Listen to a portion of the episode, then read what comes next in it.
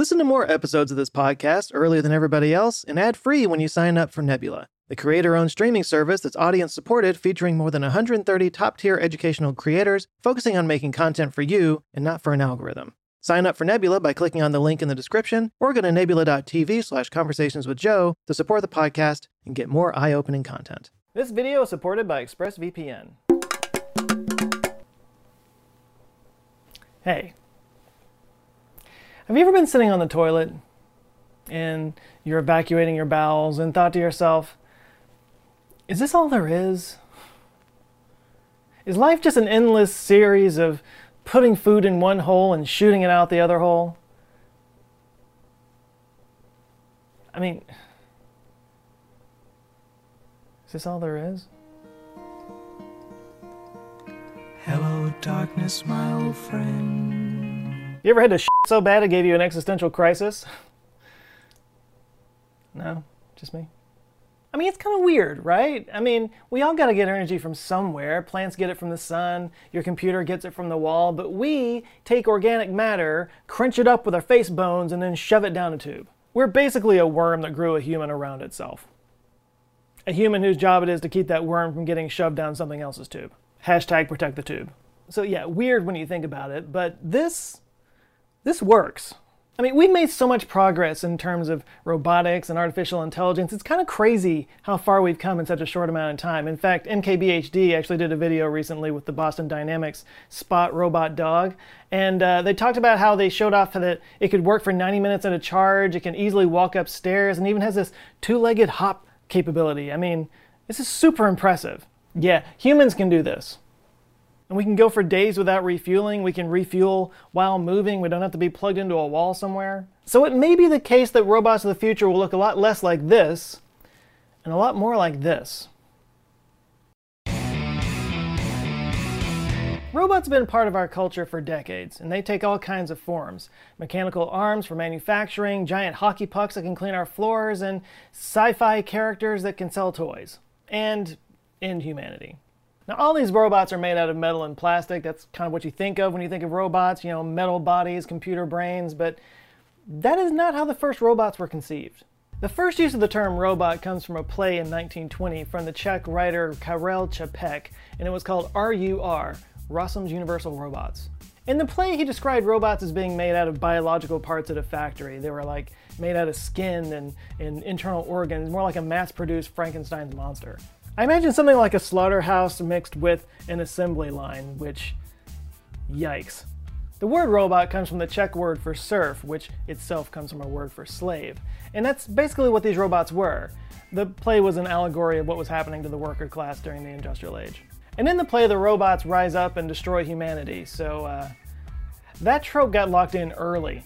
Now, seven years later, humanoid robots dominated Fritz Lang's Metropolis, which, if you haven't seen Metropolis, you definitely need to find a way to see it. It is not only a great, groundbreaking movie that set the tone of sci fi for years to come, but it's also just an Art Deco masterpiece. In this movie, the robots were metal, but they looked human and they strove to take full human form so that they could eventually um, Rise up and destroy humanity. Just leaning on that button. But the humanoid robot thing has always been more of a sci fi convention than a, a practical reality. Um, automatons go back for hundreds of years, but they were always more of a, an entertainment value thing. One of the earliest ones was from no other than Leonardo da Vinci, and it was called the Mechanical Knight. It dates back to 1495. It worked on a series of gears and pulleys and was able to stand up and sit down, raise its visor, do a handful of other human like things, which, by the way, how did he avoid getting burned at the stake? In actual practice, today robots take all kinds of forms. They build our cars and help doctors to perform surgery. They're actually a much bigger part of our lives than we really imagine. Robots are being used to disinfect hospitals in the midst of the pandemic. They're scanning shelves in supermarkets and sorting recyclables so human workers can maintain social distancing. Industrial robots are extremely common, with over 2.5 million working in factories around the world, most of them making automobiles and other things like that. Construction robots are even less human like. They range from giant 3D printers to intelligent cranes for stacking masonry blocks. It's actually a race in the construction industry to create a robot that can build a home entirely by itself. Meanwhile, mall security robots seem to be pushing us ever closer to a sci fi dystopia. I don't know who thought that these Dalek wannabes would make people want to spend money. although some of them seem to actually get that they're part of the problem and are doing something about it. And then there's the nightmare robot. I mean, Atlas from Boston Dynamics. I mentioned Spot earlier. If Spot was someone's best friend, that would be Atlas, the somewhat human like bipedal robot that in no way will eventually enact its vengeance on the people who kept trying to knock him over.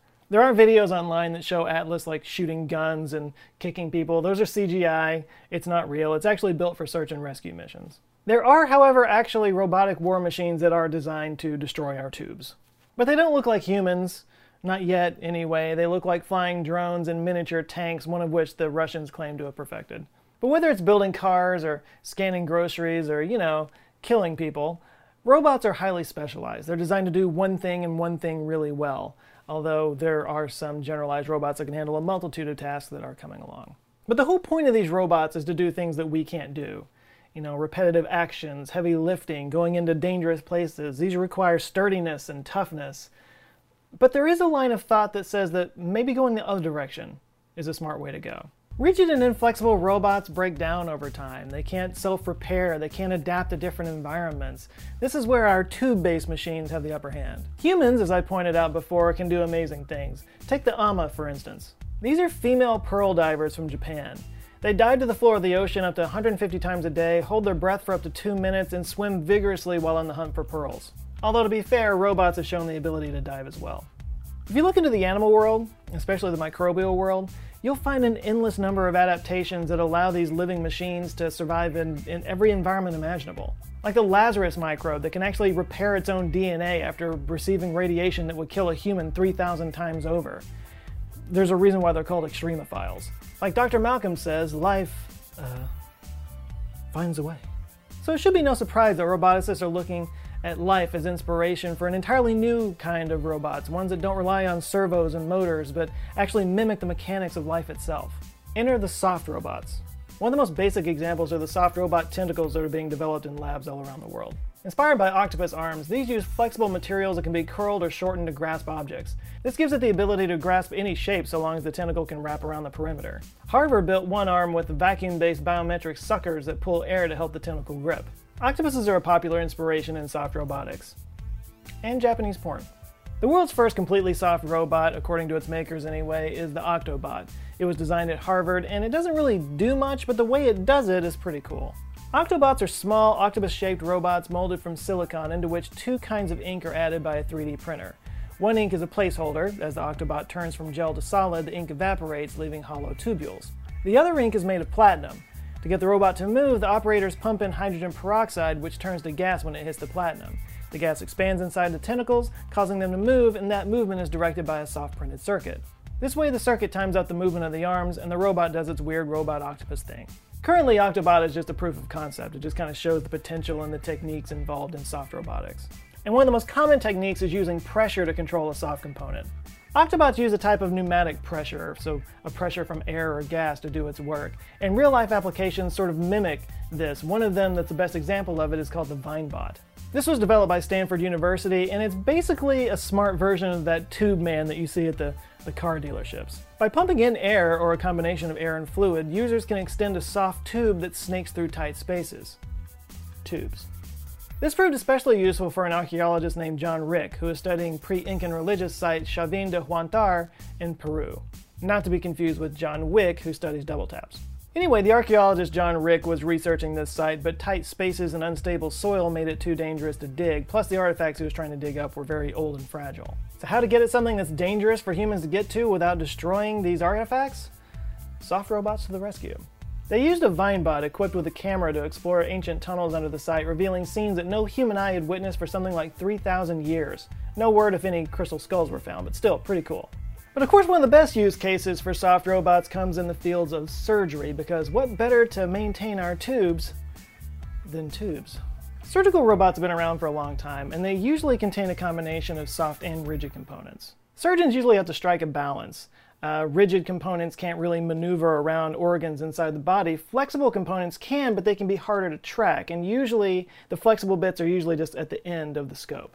Now, an ideal scope would allow control throughout its entire length, giving the surgeons the ability to control it however they want. So roboticists are experimenting with several different types of actuators to make this happen. There's cable actuators that are in development, also pneumatic actuators that work on pressure that are being developed as well. Then there are shape memory actuators that deform the material with heat. So you apply heat to one side and it causes it to bend that way. You cool it, it causes it to bend back. Now there's a few different materials that, that make this possible. There's a nickel titanium alloy that reacts with the heat in that way. There's also a glassy polymer that can react to electrical current and bend and flex in the way that you want it to. And this kind of technology can also be helpful in space applications. Researchers at Langley have been looking at using soft robots on the moon and on Mars missions. So one major advantage of soft robots for NASA include durability, because they can be shaped and flattened and squozen, even punctured and not lose functionality. And soft robots are smaller and lighter and easier to transport. Some of the applications include habitat assembly.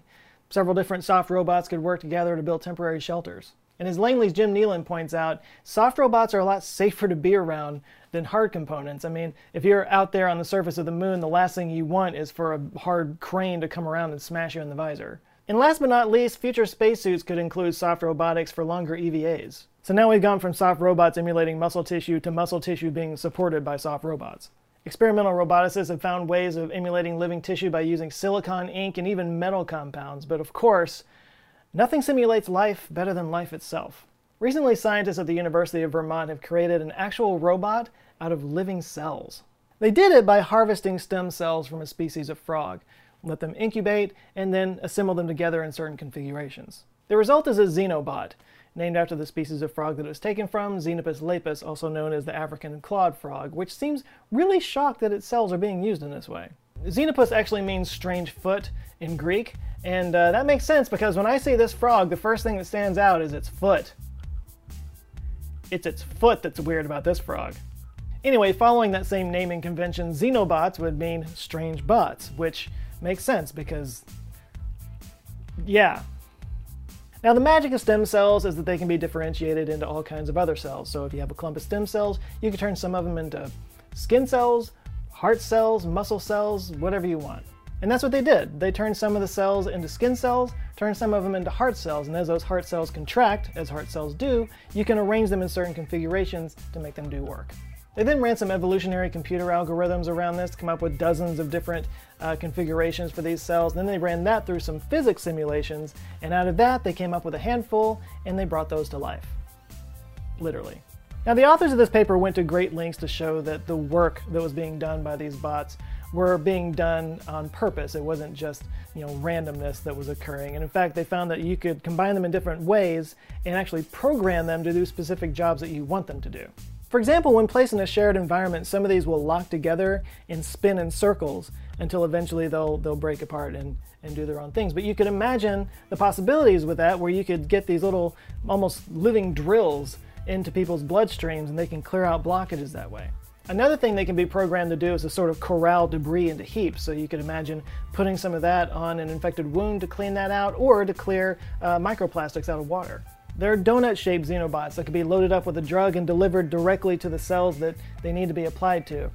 Scientists are just starting to imagine the possibilities. Now one more cool thing about xenobots is they spontaneously self-repair when they've been damaged, and they live for a really long time. This species of frog, for example, it lives 15 years. And when they do die, xenobots decompose. They're just heart and skin cells after all, so they just become food for microbes, like the rest of us. Just food for microbes. Now, by the way, some scientists are going even smaller, using actual DNA to build nanobots for drug delivery and cell maintenance. My buddy Emmett Short actually did a video specifically on that that's sort of correlating with this video. You should go check that out. What's up, Answer Peeps? Is that what he calls you? I already screwed this up. Okay, did you know your DNA can be turned into nanomachines and reprogrammed to repair your DNA? Scientists are working on that right now. I got a video on it on my channel, and Joe has a nice little cameo in there as well. So when you're done here, come check that out. Give him a subscription while you're at it. He's, he's big into the whole comedy science thing, just like I am. But ultimately, living robots need to be able to power themselves by consuming fuel, and there are some steps in that direction. The cleverly named robot EATR, which stands for Energetically Autonomous Tactical Robot, it's, it's not a soft robot, but it does consume soft things. It's basically an electric backhoe that collects and burns biomass for fuel, which has led to a lot of jokes about how its favorite food is going to be corpses. Because as every sci-fi film has told you, they will rise up against us. Now, the company that made EATR promised that humans wouldn't be on the menu. Uh, the name of the company, by the way, is Robotic Technologies, so I guess they used up all their clever naming skills on EATR.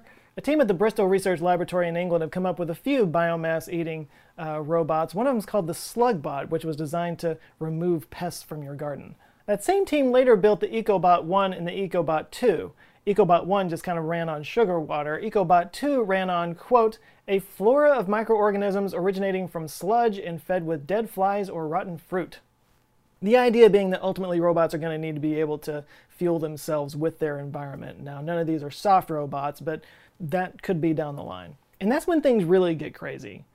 Actual living robots made out of actual living cells that fuel themselves by consuming biomass around them. And I'll bet you anything they do it with tubes. Now, the ultimate form a soft robot could take would be something that looks very much like us. Now, the replicants in Blade Runner and the, the robots in Karel Čapek's play, they were a labor force meant to kind of do the work for us. But ultimately, these machines might become so human like that we have to start thinking about their rights and protections as living creatures. Now, obviously, it's a long way from synthetic tentacles in a lab and xenobots to replicants walking the streets, but that day will come. And with it will come an array of ethics issues and philosophical debates that will make us question everything we think about ourselves. As Karel Čapek wrote in Rossum's Universal Robots, nothing is stranger to man than his own image. I wonder if living robots would have access to Wi Fi. If they did, they'd probably be concerned about people hacking their brains. That's why there's ExpressVPN. Did I pull it off? Yeah? Sweet. Look, we all know what VPNs do. They keep your computer safe from outside baddies who want to get access to your information and make your life miserable. And now that we're doing pretty much everything through the internet these days, it's not a bad idea to take the bare minimum precautions to protect yourself. If only there was some corollary to current events in that statement. ExpressVPN hides your computer from the outside world by making you look like you're somewhere else by connecting you to a virtual private network. That's the VPN part of the name. The Express part of the name is because it was fast, super easy to install. I'm a dummy with computers and I got it set up in minutes. And it just works. It's totally in the background, you just turn it on and keep doing your thing like normal. Actually, it's better than normal because ExpressVPN kind of gives you superpowers. You know, different countries have different copyright systems, and you know that's why sometimes you'll go to watch a video and you find out that you can't watch it in the U.S. or wherever it is that you're from, and that's usually because some artist or songwriter has a song in there and they block the video for that reason. Rick Beato goes on massive rants about this. Well, ExpressVPN gives you the ability to make it look like you're in a different country. So if you try to watch a video and you can't, you can just make it look like you're in a different country, and voila, there's your video. So all you have to do is just change the country you're from, and magically those videos appear. Like I got way behind on Rick and Morty since I cut the cord, but it's on Netflix in the UK, so all I have to do is connect to a server in the United Kingdom, refresh the page, and boom, there it is. Anyway, if any of that's got you curious, you can get three months for free when you sign up at expressvpn.com slash joescott. Like I said, it's super easy to set up. It just works. Um, if I can do it, anybody can do it. And you know, there, there's enough to stress about these days. This is just one less thing to worry about. So yeah, expressvpn.com slash joescott, three months free. Links down in the description. Go check it out. Big thanks to ExpressVPN for supporting this video, and a huge shout out to the Answer Files on Patreon that are just doing everything to make this channel happen.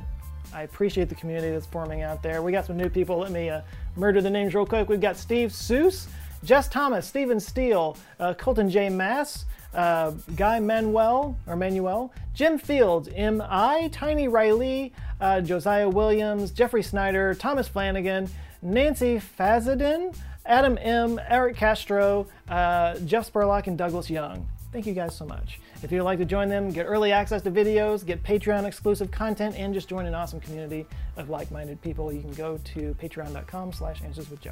Please do like and share this video if you liked it, and if this is your first time here, uh, Google thinks you might like this one, so maybe give that one a try, or any of the others on the side that have a face on it. And if you do like them and you want to see more, I invite you to subscribe. I come back with videos every Monday. All right, that's it for now. Thank you guys for watching. Go on out there now, have an eye-opening rest of the week, stay safe, and I'll see you next Monday. Love you guys. Take care.